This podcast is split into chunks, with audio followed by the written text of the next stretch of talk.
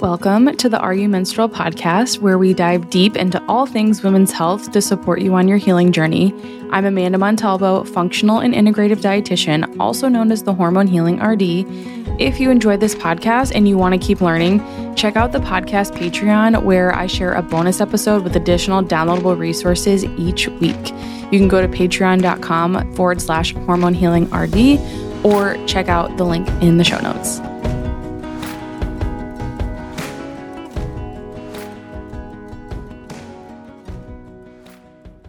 Welcome to season four of the Are You Menstrual podcast. I'm excited to be back. We took a little break for the holidays, and so I can kind of regroup and figure out what are we going to focus on next season. And I also made a Patreon, which you probably heard about in the introduction. I'll talk about that in a bit, but lots of exciting things coming this season. We're really doing a deep dive on minerals. Today, we're going to talk about different types of mineral testing. Then, we're going to do deep dives on seven different minerals calcium, magnesium, sodium, potassium, zinc, iron, and selenium. And that'll wrap up season four. But I'm excited. We're going to learn a ton. I've been thinking about like, how can I make the podcast more digestible? How can I provide more resources and support for the podcast listeners? And that's really where the Patreon came in. I started it in February and I was just looking for a way like how can I connect with the people that listen to my podcast? When you know, when you do an Instagram post, you get immediate feedback. You get questions from people, you get people liking it, not liking it, and you're like, "Okay, cool. Like I can use this information with the podcast." I get feedback online, but I mean, I have people that leave reviews and, you know, reach out on my website and stuff that like they're not necessarily on Instagram. So, I wanted to connect with those people and just have a place where everyone that's listening to the podcast can support each other and I can provide more resources. Because listening to an episode is great. I'm a very visual person. So I'm like, I would like to like give them something to kind of help them really apply this information and that's really where the bonus episodes and the PDF resources came in. I was like I can make a Patreon and then have a place where I can get, provide a bonus episode, give people downloads, give them different resources and it's all right there and very easy. So that's that's really the format of it. Each week that the podcast is in season, all the patrons get a bonus episode and some sort of resource depending on the podcast episode and what's applicable. And like for example, this episode, they're going to get resources on all the different, like where to test your minerals, the different types of testing that I'm mentioning. And I'm going to go through two case studies in the bonus episode to help them just take the information that we talked about and actually apply it. Because I, I feel like once you hear it related to a person and a case, you're like, oh, okay. And then, of course, seeing the actual test, I think, is really helpful too. So that's what we're going to have up for this week. That's what it's going to look like each week. And when the podcast is not in season, I I have surveys that I'm posting and I'll be making content based off what people want to learn about. So I started it in February and I opened it with I made a, a monster of a resource. It's a blood testing functional ranges reference guide. So, like all your typical blood panels that you would get, but the functional lab ranges, not conventional ranges that, you know, it's, you'd have to be super out of balance to have something be high or low. So many people get their blood work done and they have all these symptoms, and their doctor's like, blood work looks good, everything's normal. And they're like, how is that possible? Like, I feel awful. I know it's happened to me in the past and a lot of my clients. So, the functional ranges, allow you to take your labs, put them in, see like, oh, this is actually like high for it's trending high or is trending low based on the functional range. And then I go through like what could possibly be at the root of that. So very cool resource and i'm going to keep doing things based off what people are asking for as far as like the tiers of the patreon go i did make two tiers so the first tier is $10 and you get access to all the basic stuff so the bonus episode the pdf resources anything like that. And then the exclusive tier, you get access to all content I've ever shared in Patreon. So when you join on the basic tier, you just get access to what's coming that month, which you know, when the podcast is in season, it's four bonus episodes and four resources. So it's a lot. But if you join at the $20 level, if you say you wanted to get that guide for the blood reference guide and it's March and that was for February, you would still get that guide. Plus I do a monthly Q&A with the exclusive members where you can submit a voicemail question or you could email us. It's whatever works for you. And i do a pre-recorded q&a and i answer all those. So it's fun. We did one q&a so far. It's It's people ask great questions. It's really fun for me and it's been great to provide those resources to just support people more on their healing journeys cuz it can be hard and not everyone can afford to work one-on-one with a practitioner, so I'm hoping this will help bridge that gap a little bit. All right, that's it. Those are all the updates. If you want to join Patreon, go to patreon.com forward slash hormone healing RD. I would love to have you, and I look forward to getting to know everyone in there. So, before I dive into mineral testing, the three different types that we're going to talk about, just a quick reminder this podcast is for informational purposes only. So, I mean, I'm talking about mineral testing today, so there's not like a ton here, but just as always, like I'm a dietitian, but I'm not your dietitian. So just talk with your healthcare provider before you make any nutritional lifestyle changes just to be safe. All right, so before I go right into mineral testing, I just want to do a very brief recap of why minerals are important in case anyone is new here or just you know if you haven't thought about minerals in a while or why that this all this information could be applicable to you we'll just make sure we cover that first. So minerals can feel complex and they are. I, I don't think that's a bad thing because I, I feel like people think they need to know like what minerals are synergistic with each other. So that just means like what minerals work together and enhance each other's functions, and then what minerals are antagonistic, meaning they can push each other out of balance or impair the absorption or how one's being used in the body. I don't necessarily think we need to know every single intricacy in order to support our minerals. And even just to like appreciate how significant they are, I think we really just need to understand like okay, why do these matter in my body? And then what are some simple steps that I can get started supporting them? So, when it comes to why minerals matter, it, I always talk about how they're they're like spark plugs because they kick off reactions, and sometimes that can be hard to conceptualize. But if you think about it, like if we, th- I, I was doing the calcium episode yesterday, so I'll use a calcium example. There's a lot of different enzymes, which are the spark plugs that I'm talking about. They are what carry out different reactions. So, for example, like glycolysis, very fancy way to say that the body is going to use glucose for fuel. We need certain minerals that are going to turn on that enzyme that helps that process carry out. So, if we don't have enough calcium or enough magnesium, that enzyme that works to make that glycolysis process happen, taking that glucose and using it for fuel, then that process either gets slowed down, it doesn't work properly, and at first, our bodies will compensate. And I think this is where things like minerals, hormones, thyroid stuff, even honestly, like gut stuff comes, it can feel like, well, this came out of nowhere. Most of the time, our symptoms on our healing journey have been building for a very long time. Our bodies have already been compensating and trying to make things work with what they have, even if they have some maybe like slight deficiencies or things are starting to like not work properly. That's how smart and adjusting our bodies are. So at first you can think like, oh, like nothing's really wrong. I feel fine. And then all of a sudden it hit me like a ton of bricks. I was like so much fatigue. I'm not handling stress well. Maybe you have a ton of period pain, acne, that sort of thing. But if we look back, we can start to see like, oh, actually, you know, like I started like I changed my diet around that time, like a year before. And I felt really good at first. And then, like, over time, I started to feel worse and worse, you know? And it, so it's like if you really look back, and I like to have people make like a timeline, like a stress timeline. I'm like, what are all the different stressors that have happened in your life? And then when did you start experiencing symptoms? And when you backtrack, you start to realize, oh my gosh, you know, a year, two years before I got all these crazy symptoms, this is what happened. I had this major stressor happen in my life. I got a divorce. I moved. I got it. I started a new job, you know, and I went back to school. And it, it's like, okay, well, of course, those things eventually are going to catch up with you the way that we can help mitigate a lot of that stress is to do things like support our minerals, especially like sodium and potassium, and help our bodies handle stress better. But if we are not being mindful of minerals, if we don't understand how important they are, it's really easy for them to become deficient or get out of balance. And then all those actions don't recur, don't occur properly.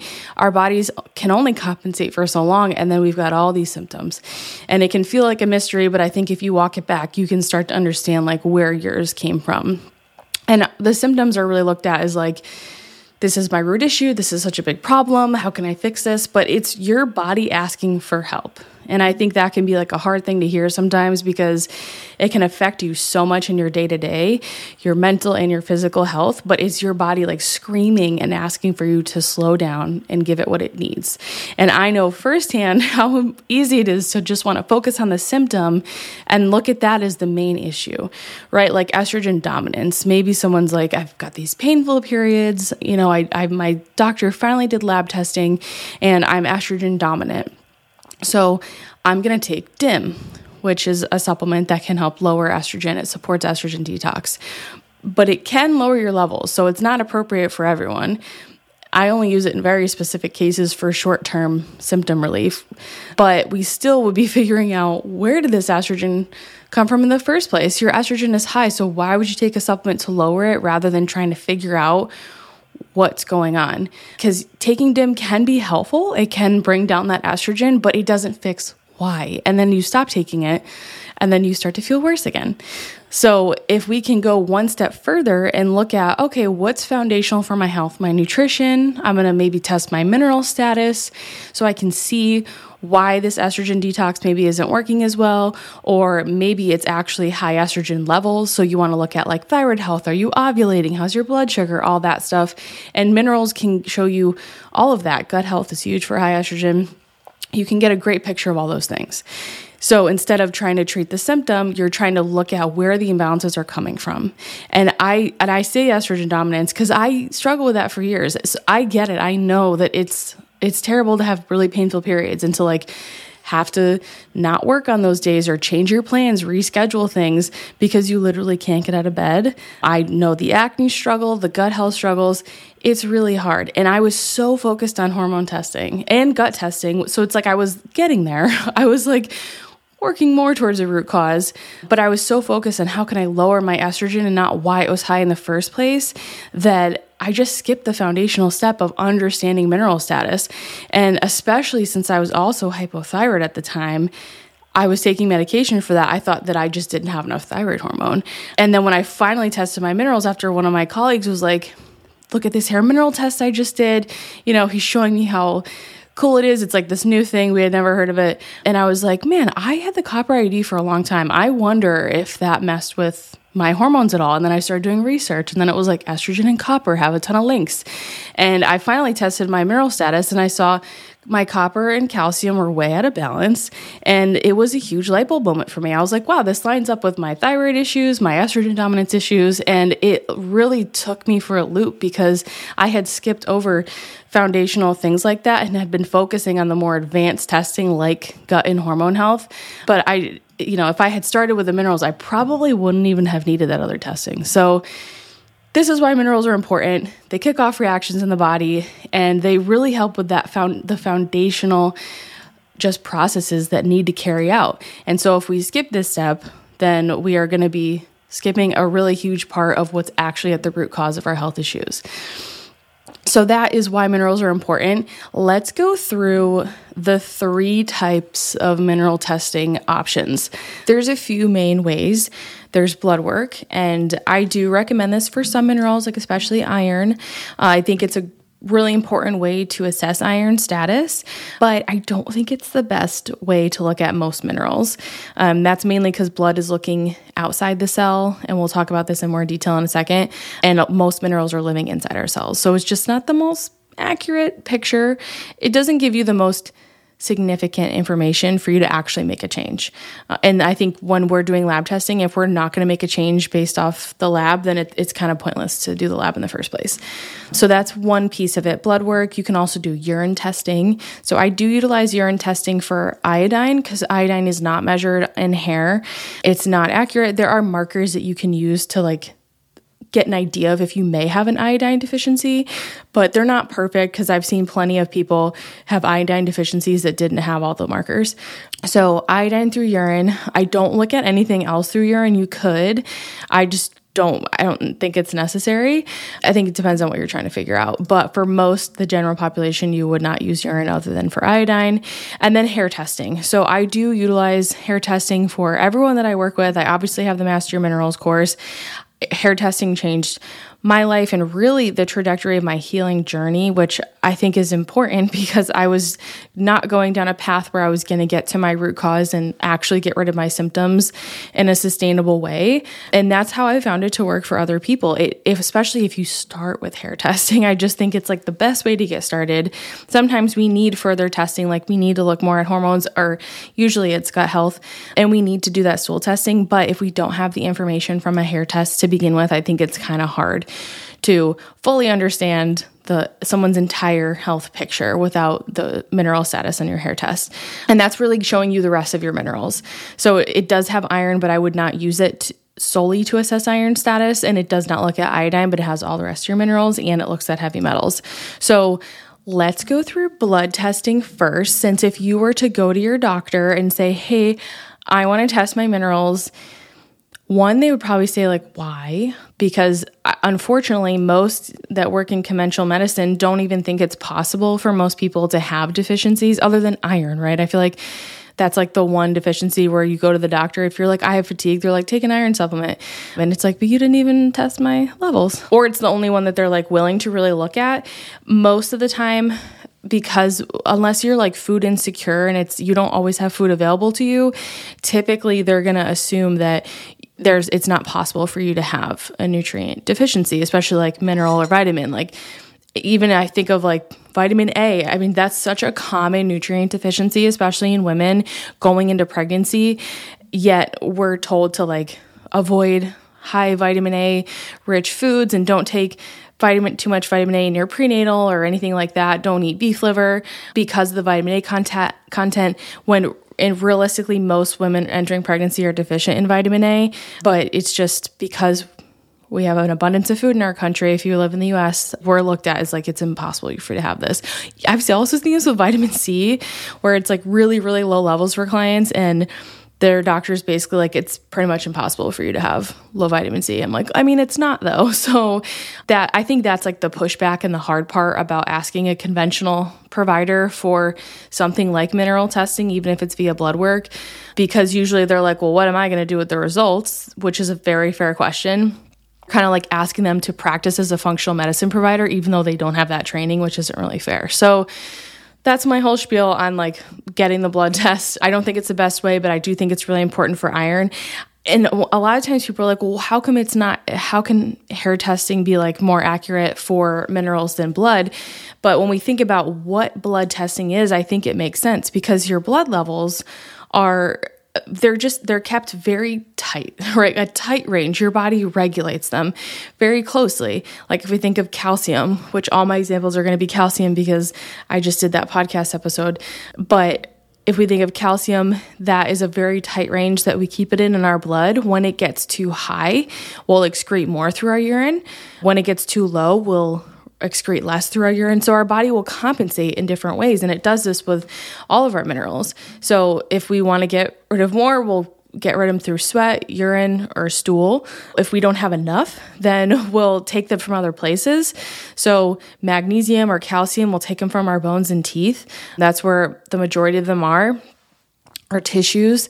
And then, if we have too much, again, the other way that we can get rid of it, get it out of the blood, keep that level quote unquote normal is to store it somewhere in an organ. Like excess iron often gets stored in the liver. So that blood range is by the time that gets out of range like it's not like they never do otherwise we wouldn't do it but they by the time your blood work is out of range especially for a mineral that means that your body has already been compensating in a ton of different ways for a while before then.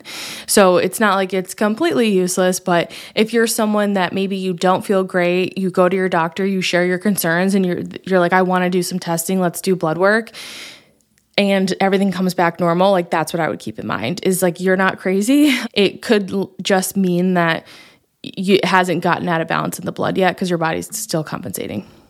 So that's the blood piece. I think there are two caveats to that. So one way you can get around some for some minerals like magnesium is to look at the red blood cell measurement. So most blood work is looking at serum or plasma levels for whatever the mineral or the marker is. Like if you're looking at BUN or something like that, like your typical blood panel that your doctor would order. So that is for like a really tiny percentage of most minerals. Like if we think of like magnesium, for example, 0.3% is in our serum. And if you if your doctor runs a magnesium, it's always going to be serum unless it says RBC next to it. And that would be like the red the red blood cell version of magnesium. So it's looking at how much magnesium is inside a red blood cell, which is better. And I do think it's a pretty accurate way to look at magnesium status, especially if you're using functional ranges which we'll talk about in a second. But it's still not perfect because most of our magnesium is in mitochondria, and red blood cells don't have mitochondria. So that's just something to keep in mind. And red blood cell measurements are very expensive. So if you do, like, you can get red blood cell panels and stuff, but it's like, I mean, if you're doing a bunch of labs, it can be like $800 and sometimes more. So it's like, is that worth it? To me personally, I wouldn't do it. So, but you can do it for some. Like I do, like I have plenty of clients that'll get magnesium red blood cell if they're trying to understand if their magnesium status is improving, like based on what we're doing, and say they don't want to do a whole nother hair test. That is definitely an option just because it's going to be way more accurate than like a serum level. The other caveat is that you could use functional lab ranges and it's basically it's the same blood test but you're just taking those results and instead of comparing them to like the lab reference ranges you'd be comparing them to functional ranges. And reference ranges they are they can vary lab to lab so keep that in mind. But most of them are defined as a set of values that 95% of the normal population falls within. And that means you can have healthy and unhealthy people come within that same normal reference range so like you could have someone that's healthy and like that that could be like an optimal level for them but someone that's unhealthy and so maybe that's not optimal for them. And it's you're supposed to say okay uh, so mine is normal. You know it's i feel like it's one of those things where it's like it's a big usually they're wide ranges and yes like most of people would fall within it. And if you're really, really sick, you'll probably fall out of it. But it's like a lot of people now are trying to be more proactive about their health and they're trying to not settle or deal with debilitating symptoms until they can't do it anymore. They're trying to like, okay, let me be a little proactive. Let me see if there's any lab tests that I can do. And then they're disappointed when they get the labs back and they're normal.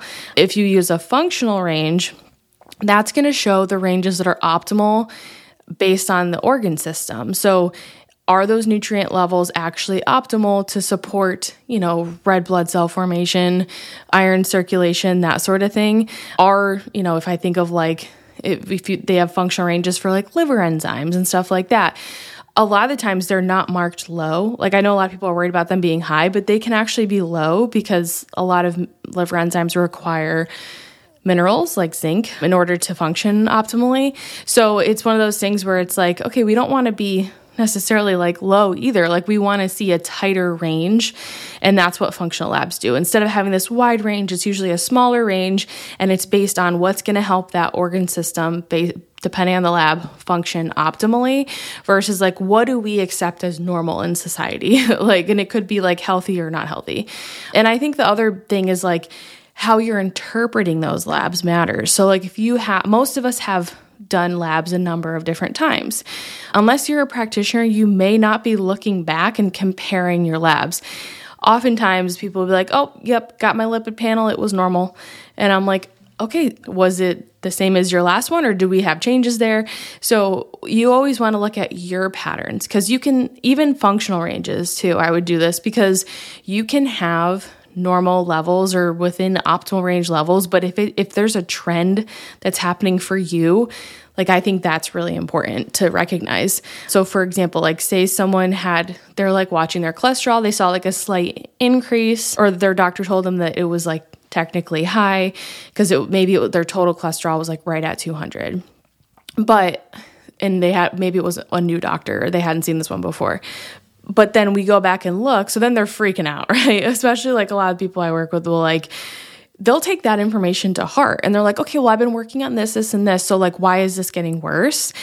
Which is a very understandable reaction and then we go back and i'm like nope your cholesterol's been this level for the last 10 years you know so it's like you have to keep everything in context to you. So even though functional lab ranges can be a great way to utilize blood work, especially especially like things that are actually covered by your insurance, which I feel like is so hard to find these days, that you're not paying out of pocket for, like a functional lab test, you are going to have to pay out of pocket most likely. You want to be able to utilize the functional ranges, but you still have to keep it in context to yourself. So, like if you're TSH or something, like say your TSH was always like 0.5, 0.5, 0.5, and then like it's two, technically it's still within the optimal range, but that's like a trend you'd want to pay attention to. And that's just a thyroid marker. So we can use functional ranges, we can do red blood cell versions of blood work, but I still don't think that it's the best way to assess your mineral status, other than to definitely look at iron status that way. So it's really important for iron labs. We're going to get into more details on this like when we we do the deep dive on iron, but clinically I don't think it's going to be the most useful way to be like, okay, here's my minerals status, this is what I'm going to do differently. It's probably not going to give you a lot to change in your day-to-day. And Rick Fisher, he's the creator creator of the Mineral Mastery program he i love this quote from him where it's just like a good reminder because sometimes as a practitioner you're like well we could use those blood labs because you want to like you know meet people with where they're at but you know hair testing would be more optimal he always says our biochemistry happens in the cell, not in the blood transport system. Because even red blood cell measurements, it's not perfect. It doesn't have that mitochondria. So, and I just don't think that could be more true. So, if you're ever kind of wondering, like, why can't I just look at blood work? It's really because it's tightly controlled. It's not going to show you the mineral status inside the cell, which is what we're trying to see. And it most likely isn't going to give you the most to do clinically, like in your day to day. All right, let's talk about urine testing. So, we went through blood, we'll talk about urine, and then we'll get into hair. Urine testing, I feel like is not very popular. I don't use it a ton. I do use it for iodine though. That is the one marker that I do like to see in the urine because the 24 hour iodine loading test has been shown to be the most accurate. And that's when you take a dose of iodine before you start collecting your urine samples and you collect them for a whole 24 hours. And then you like shake up the sample, you write down all these measurements and then you isolate a, a spot amount of it. That's it's the most accurate way to look at iodine testing because it's looking at how much you're excreting in the urine. So if you're the more you're excreting, the better your iodine status is because you took that iodine tablet. Remember, our bodies will regulate the mineral levels based on what's going on in the body. So if we have too much, we'll get rid of more. If we don't have enough, then we're going to retain most of that iodine and it, we won't have it leaving in the urine as much. So you want to see more is the goal because you obviously we don't want people to be iodine deficient, but sometimes it is nice to have an answer as to like how come my don't feel better when I take thyroid medication. You know, how come I don't notice a difference? Or if you're just have a ton of fatigue, but your thyroid labs are technically normal, or they're just out of the optimal range, but they're not bad enough to go on medication, that sort of thing. Iodine's really useful. I will say it's not the, I don't immediately do an iodine test. So I like to focus on the macro minerals first. So that's calcium, magnesium, sodium, and potassium. And those are the minerals that are going to have the biggest impact on all the rest. I'll link a podcast episode that I have on them from season one. And it's really when we can optimize these as much as possible with like food, any like food supplement changes, then that's going to set us up for success with all the rest of our mineral concerns. Because remember, minerals are synergistic. So if we can work on these macro minerals, it's going to help some of our other levels. So I don't go to iodine first. I also don't go to iodine first because when you utilize iodine supplementation, which I do with a lot of my clients, I've done it myself. I have a whole iodine podcast that I'll put in the show notes and I talk about iodine a lot on my pregnancy journey episodes because it was a really big part of maintaining my thyroid health throughout pregnancy and postpartum. I, iodine was like a life changer for me. But I don't start there because it does support thyroid hormone production and use. And if you don't have the metabolism to back that up and the energetic resources in the body, like say you're just your body's still super stressed. You're deficient in a lot of other nutrients especially like sodium and potassium and calcium. You wouldn't necessarily want to start taking iodine right away. You'd want to support one number one your food. Are you eating enough? Are you eating regularly? How's the stress look in your life? Like you don't want to start iodine if you're in a super stressful season you're not eating consistently maybe you're under eating some days and not on other days. You know you haven't figured out the exercise thing, like maybe you're still addicted to like exercising constantly, we don't want to add iodine to like an already stressful situation, it's not going to help. But it is really helpful when someone has been working on the foundations and putting other minerals first and then they're in a place where they're like, you know, I'm I'm definitely feeling better. I've seen these improvements, but I still have these main concerns, especially when it's related to like thyroid labs, thyroid health in general, fertility. I just think it's so important for fertility. So many people enter pregnancy in an iodine deficient state. And our, our thyroid works so hard uh, during pregnancy and postpartum. So I think it's really important in that season of life.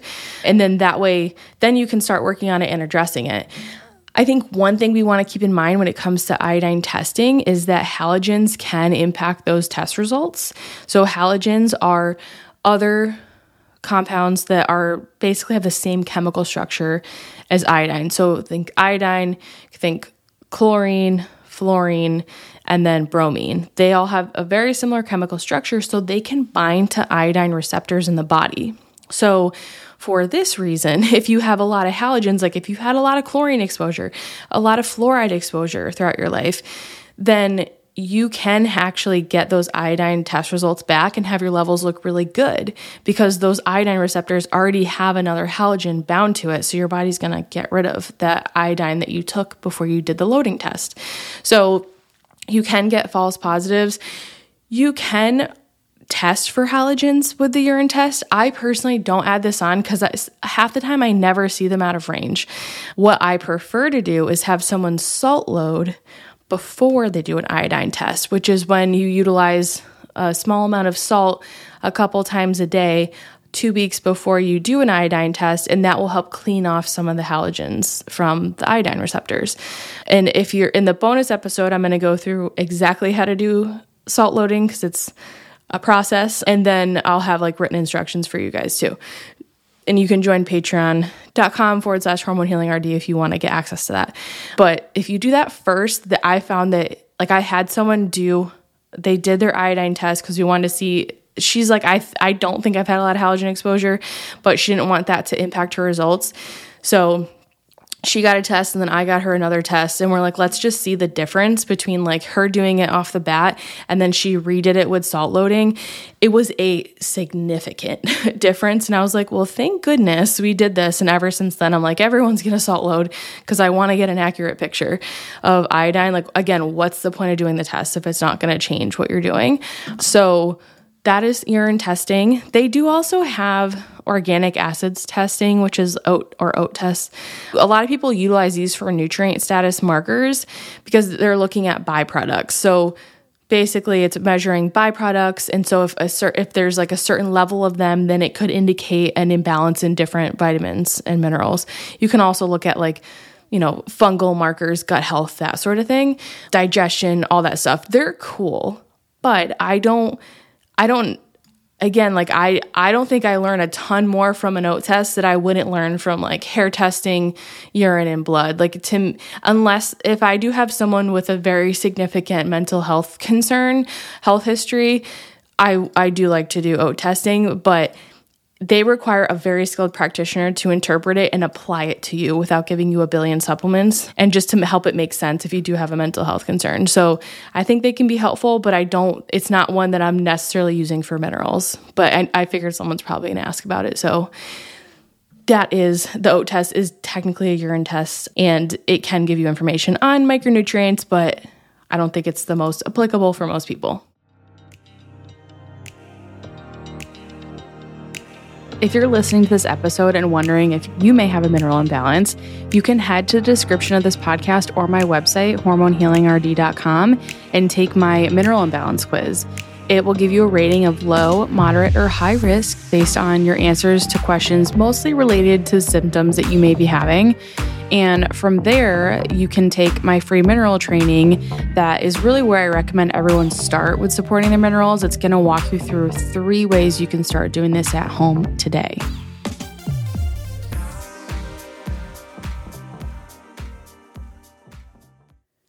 All right, let's talk about hair testing. We'll wrap it up with hair mineral testing. This is my favorite way to look at mineral status. So, blood work is I really like using for iron panels, urine testing I use for iodine, and then hair testing I use for the rest of your minerals. So, hair testing is going to look inside the cell. At, that's why hair tissue, we're looking inside the tissue. And that is really showing us what our mineral status is, how our minerals are being utilized. Sometimes we see high levels on a hair test, and that can mean that you are using up a lot of that mineral, like magnesium for example, very common to see high magnesium on a hair test. It's just a sign that your body is stressed and it's using that magnesium. We can also see high levels. That's a sign that you have too much of a mineral, like calcification. For example, if calcium's really high, especially if it's like above 170, you can get what's called a calcium shell, and that can lead to unwanted health concerns with like muscle cramping. You can experience like higher blood pressure. Usually, high calcium is going to lower your magnesium, which can lead to blood pressure, hypertension issues. It can also lead to heart health concerns. I we talk, I did a whole episode on cholesterol that's so important for our heart health, but I think we overlook things like calcium and calcification, which also has really increases our risk of heart disease, heart attack, and stroke. So things like that, that would be a big red flag to be like, okay, am I taking calcium supplements? Am I taking too much vitamin D that can raise calcium and cause calcification like that? Too low of vitamin D can also cause calcification. So it's like Goldilocks finding the right amount. And then, I mean, I really like to look at things like potassium because potassium, 98% of it is inside the cell. And I would say that's one mineral that is just so looked over and just underappreciated when it's so important for blood sugar, it can literally shuttle glucose into our cells. And then it's really important for thyroid health too, amongst many other things. So it's one of those minerals where I'm like, we could all use a little more potassium. Obviously, unless you have like end stage kidney disease. But again, I'm a dietitian, I'm not your dietitian, so talk with your healthcare provider. I think most people could use more potassium though, especially from food. And that is one that is really hard to see out of range on blood work. And by the time it is, I've had clients that have had very, very low potassium on blood work, and it's like can't even be read on their hair test. It's so low. So really great for looking inside the cell, especially our intracellular minerals, and then seeing our stress response, right? Instead of just seeing like is something high or low, we can see okay if if sodium is super super high and really way higher than potassium, like you're probably in that first stage of stress, that alarm stage. What can we do to reduce that stress response and support your body out of that nutrient wise and also like you know lifestyle wise or is your potassium really really high and then your sodium starting to go down that's a sign that you could be more in like the exhaustive stage of stress or just low minerals in general can be a sign. So it's one of those things where you get a lot of insights into like your stage of stress, how you're responding to stress. Are your minerals replenished? Are they depleted? Do you have some that are too high that could be causing certain symptoms or health issues? And can we make nutrition or supplement adjustments based on that information? I just get so much information from my hair test. I also really, really like that it looks at the last three months. I think that really sets it apart from other lab tests like blood is a moment in time. 24 hour urine test is 24 hours.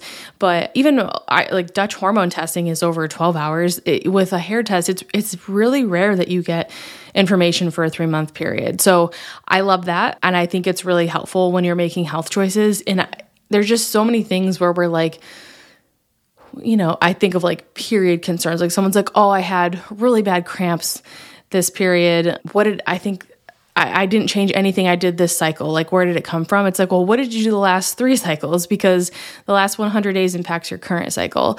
So it's that's why I, I think hair testing is so appropriate when we're looking at thinking about hormone concerns and just extra helpful in general. I do think that the interpretation of the hair test is very important. And I, I, I think that this is why a lot of people do not use hair tests in their practice. Like actual providers because they don't understand it. And I think this is where like the accuracy issue comes in too. There have been many studies done that it, that it is very accurate for trace minerals especially not for other nutrients but specifically for minerals but then there's also like people that say only quacks use hair tissue mineral analysis. And it's like, well, what if you actually understand the science and you're taking that information and using biochemistry and physiology and then making recommendations based off that? I don't think that's like quackery, you know? I mean, obviously it prevents, depends on the provider, but I think most people don't know how to read it they see a high level and they're like, "Oh my gosh, they have too much zinc." And it's like they that could be a loss of zinc though. And if you check their blood, you may see low zinc, but most likely they have very low magnesium, which is why they're using up the zinc.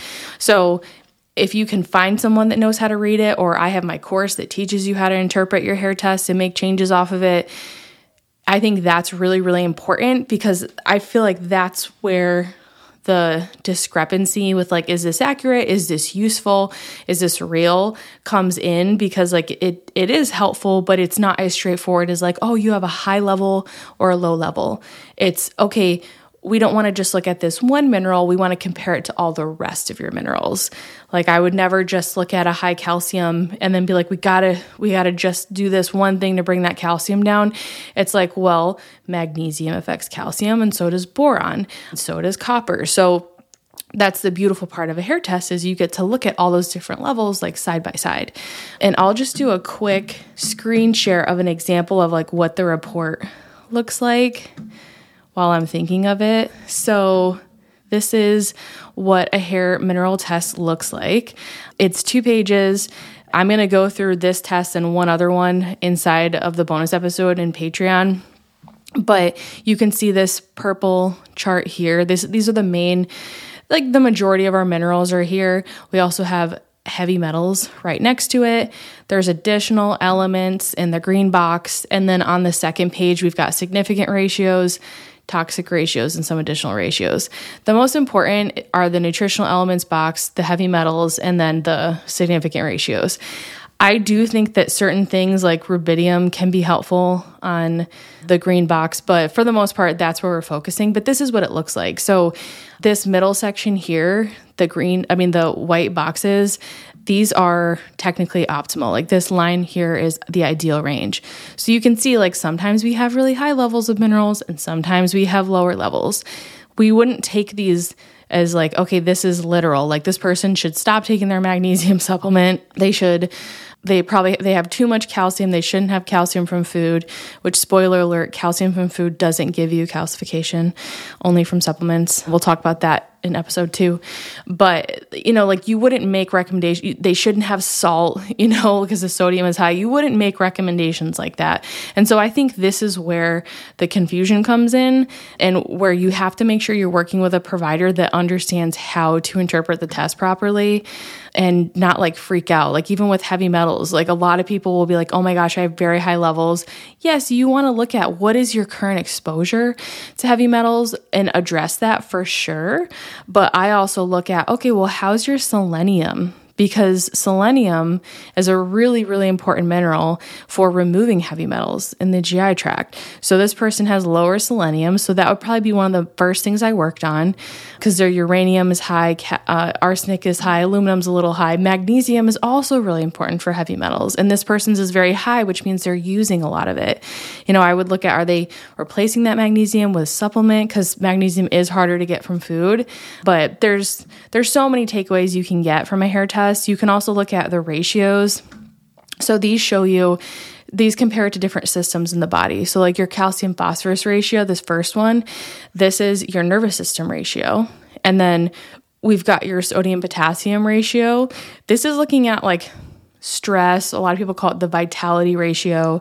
It's comparing those two minerals and when they get out of balance, it can show you like, are you currently under a lot of stress or is your body compensating or is it exhausted? And then your calcium potassium is the thyroid ratio because those two minerals play a huge role in how you are able to utilize thyroid hormone and iodine. And then zinc and copper, these are very synergistic, but they're also antagonistic minerals. And so you want to have them in balance. So there's a ratio comparing those two. Sodium magnesium is the adrenal ratio This is because those two minerals are very tied to our adrenal function. When it's higher, it's a sign that you're under a lot of stress. Your adrenals are working hard. When it's lower, it's a sign that you're more depleted.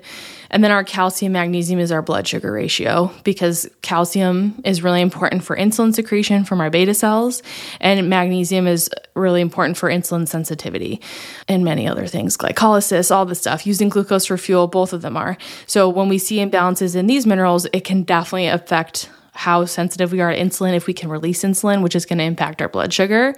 And then there's an iron copper ratio because those two minerals very important to be in balance, right? That we need copper to utilize iron properly, and too much iron can deplete our copper. So we just want to make sure they're in balance. But I just think it's super important not to just look at a hair test for iron status. I think you do need to look at a blood panel as well. But those are those are like the major things. There's there's digestive markers on here like phosphorus and cobalt can give us insights into stomach acid, protein intake, digestion, and then cobalt also can be like a sign of like liver detox along with sulfur. There's markers you can look at to like see could iron be at a balance. Like this person's iron is low but their chromium's a little high which can be a sign that iron's a little bit out of balance. Their copper is also very low, so we need copper for iron. And then they have like very high calcium, which makes me think are they taking vitamin D supplements? Are they super duper stressed? They have a lot of mineral loss, right? They've got high calcium, magnesium, sodium, and potassium, which means they're losing these minerals.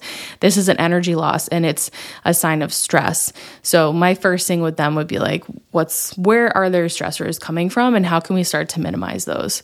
So that's just an example example of what a hair mineral test looks like and then you know taking the sample is super easy. It's not a ton of hair. It's easy to do at home. You just you're going to use that little scale. It's about a heaping teaspoon of hair. You put it in your sample and you send it into the lab. When it comes to other issues with accuracy the other thing i think is important so when you're looking at research i've put a ton of research articles looking at the accuracy of hair mineral testing because I know this is not mainstream and I know that there's a lot of like pushback. But I think if you're looking at it scientifically, that you're in a good place. If you're with the right provider, you're in a good place that will be accurate for you. The other thing you have to consider is the lab. So, what are the lab practices? Because I think this is the hardest thing with the research around hair mineral testing and accuracy is repeatability. I do think this goes back to understanding the lab test, but like, can this, can someone's results in one lab be repeated in another? One, they'd have to do the sample at the exact same time because it looks at the last few months. And I think that's very different from what most people are used to in research because we're thinking blood work, right? A moment in time. So I think that's part of it, but also like, is the lab washing the sample? This is probably the biggest issue, and why when people are like, where should I get a hair mineral test? I only recommend two labs. I recommend Trace Elements, that's the one that I personally use. That's the, the chart that you just saw. I think you get the most information from it. It's the easiest to look at, and it gives you the most markers. Analytical Research Labs, also great lab. They are both transparent. They do not wash the hair samples beforehand, and they are very transparent with the actual process of collecting and then completing the sample. I, I would I personally would not use any other labs outside of those two.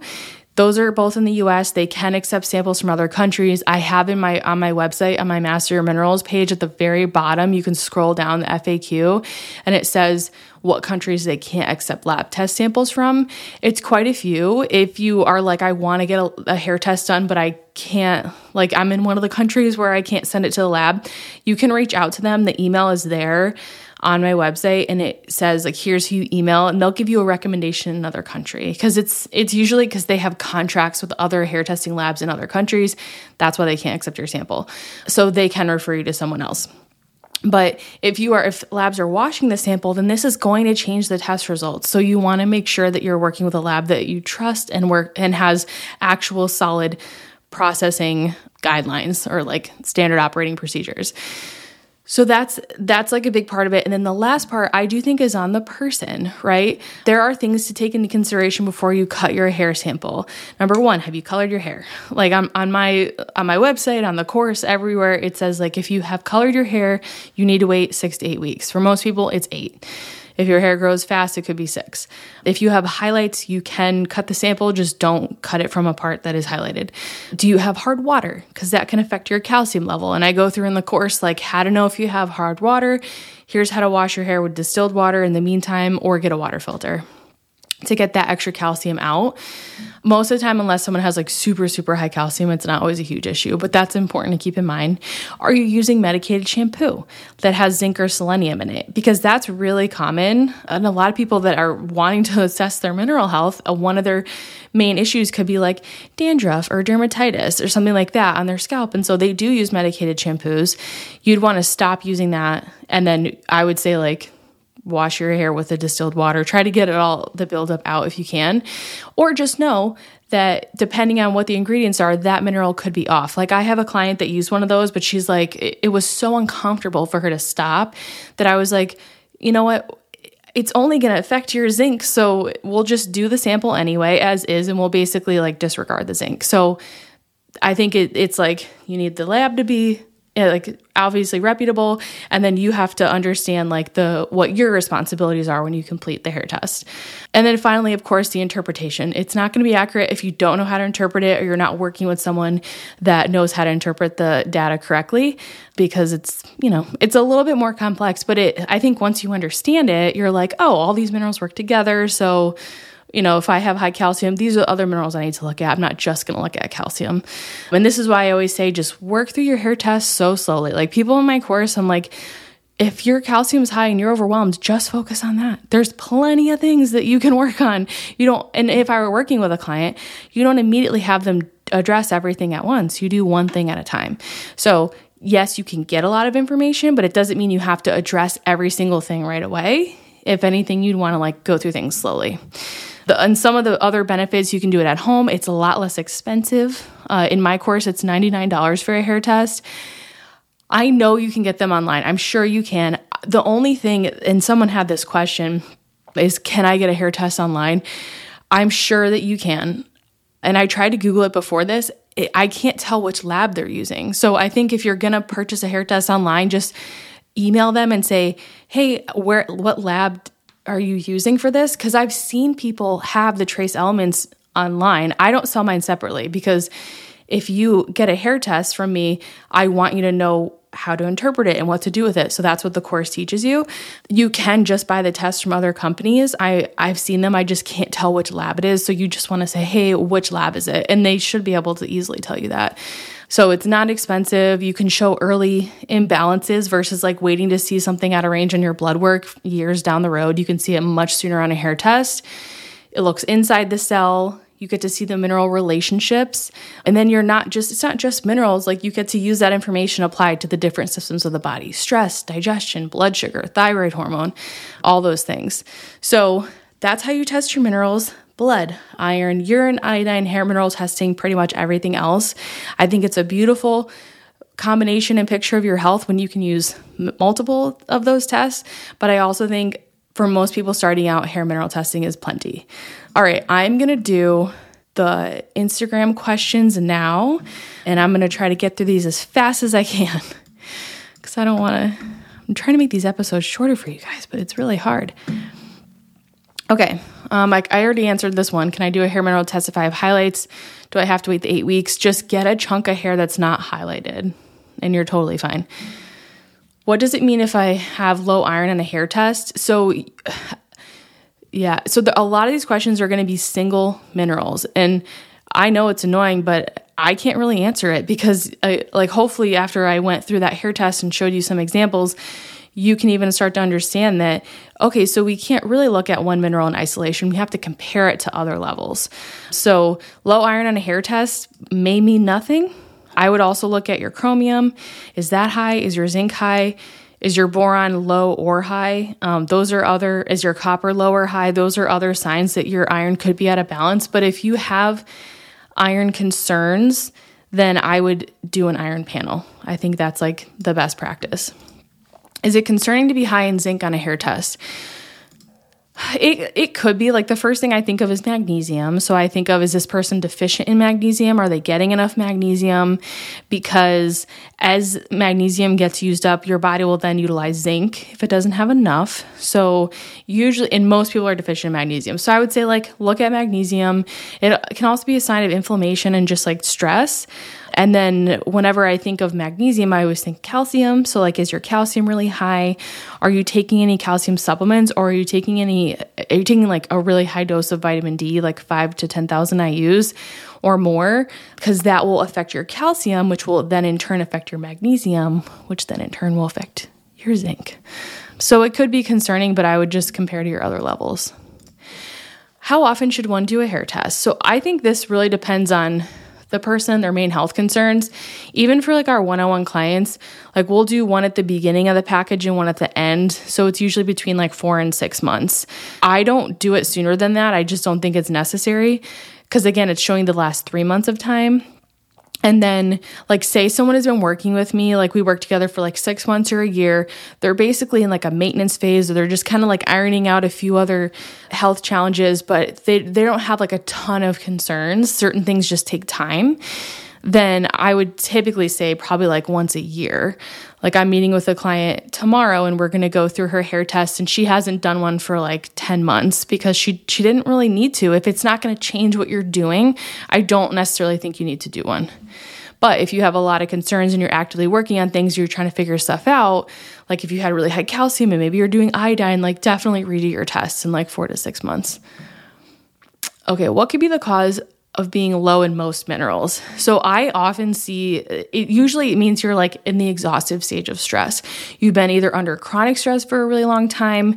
That could be mental emotional, that could also be physical. I tend to see very low minerals with people that have a long history of gut health issues.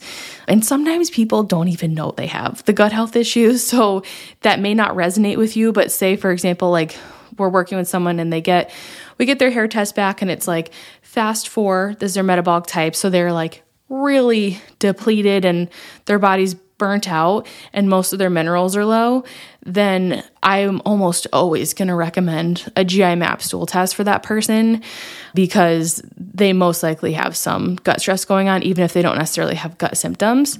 I often see this with people with histamine intolerance, mold, if they're having a huge reaction to mold, mycotoxin exposure, and then pain. Like, I think chronic pain is just so debilitating and stressful. My endo clients, I would say they almost always have like fast four low minerals. So I I mean I don't know the cause because I don't know you, but those are just some of the common cases that I see low deficient in minerals like across the board.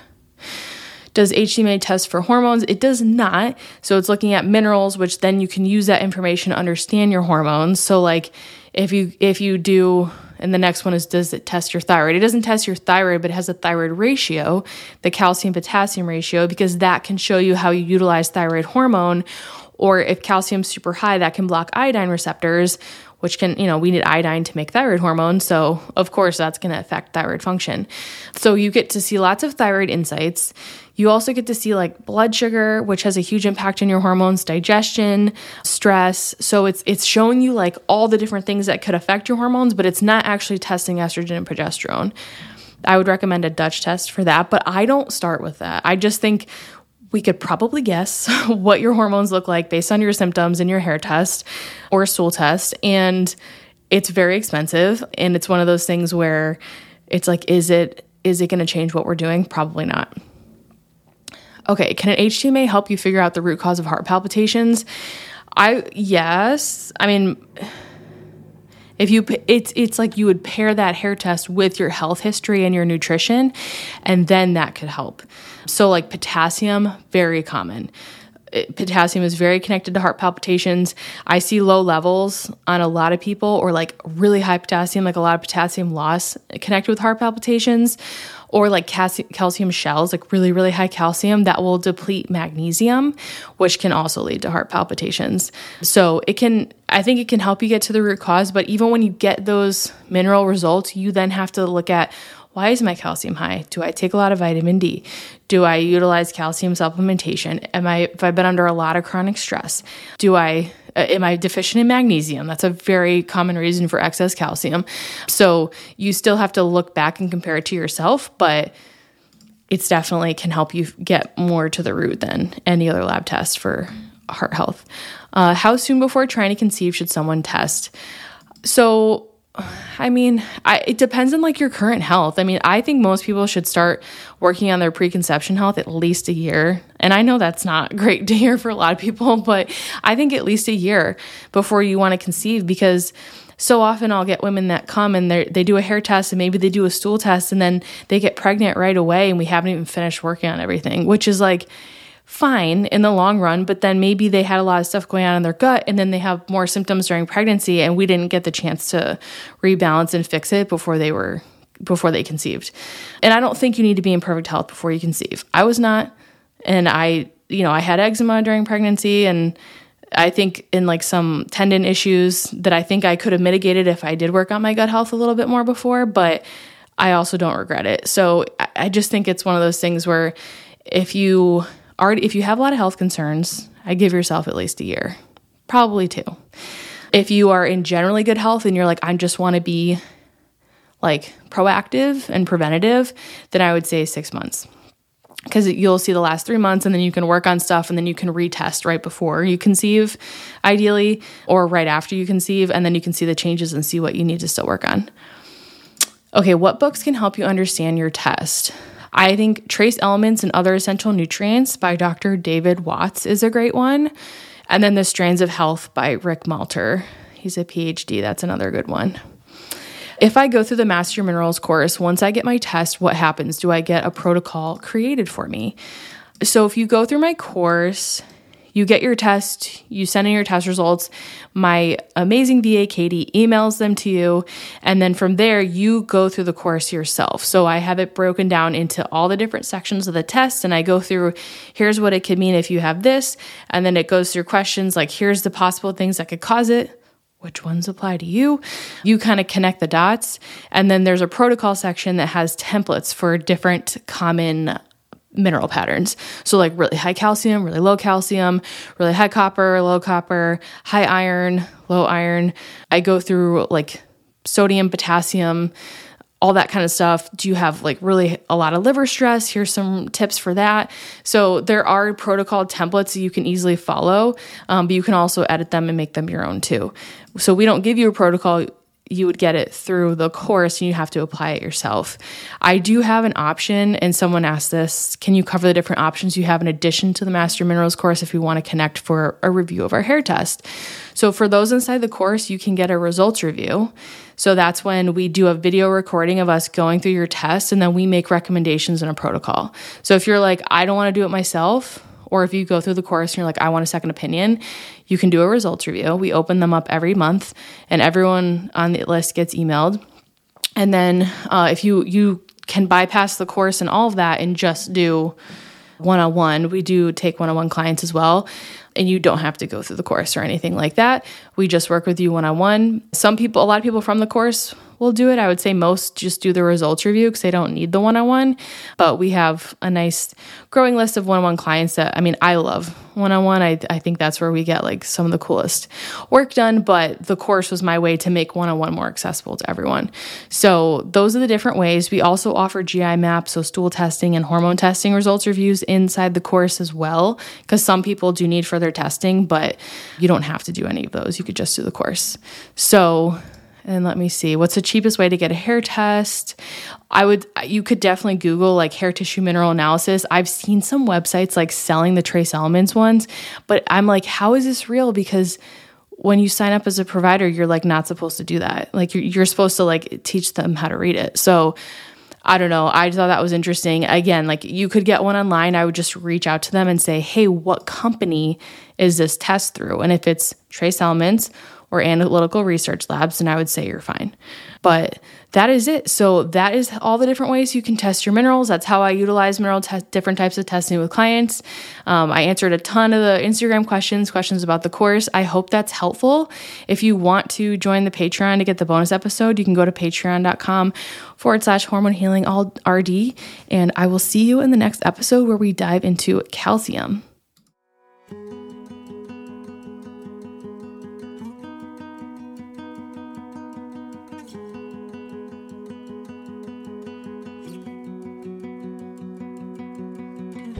Thank you for listening to this episode of the Are You Menstrual podcast. If you want to support my work, please leave a review and let me know how you like the episode. This lets me know like what you guys want more of, less of. I read every single one and I appreciate them more than you know. If you want to keep learning, you can get access to the bonus episode and additional resources on patreon.com forward slash hormone healing RD. I'd love to have you in there. Thanks again, and I will see you in the next episode.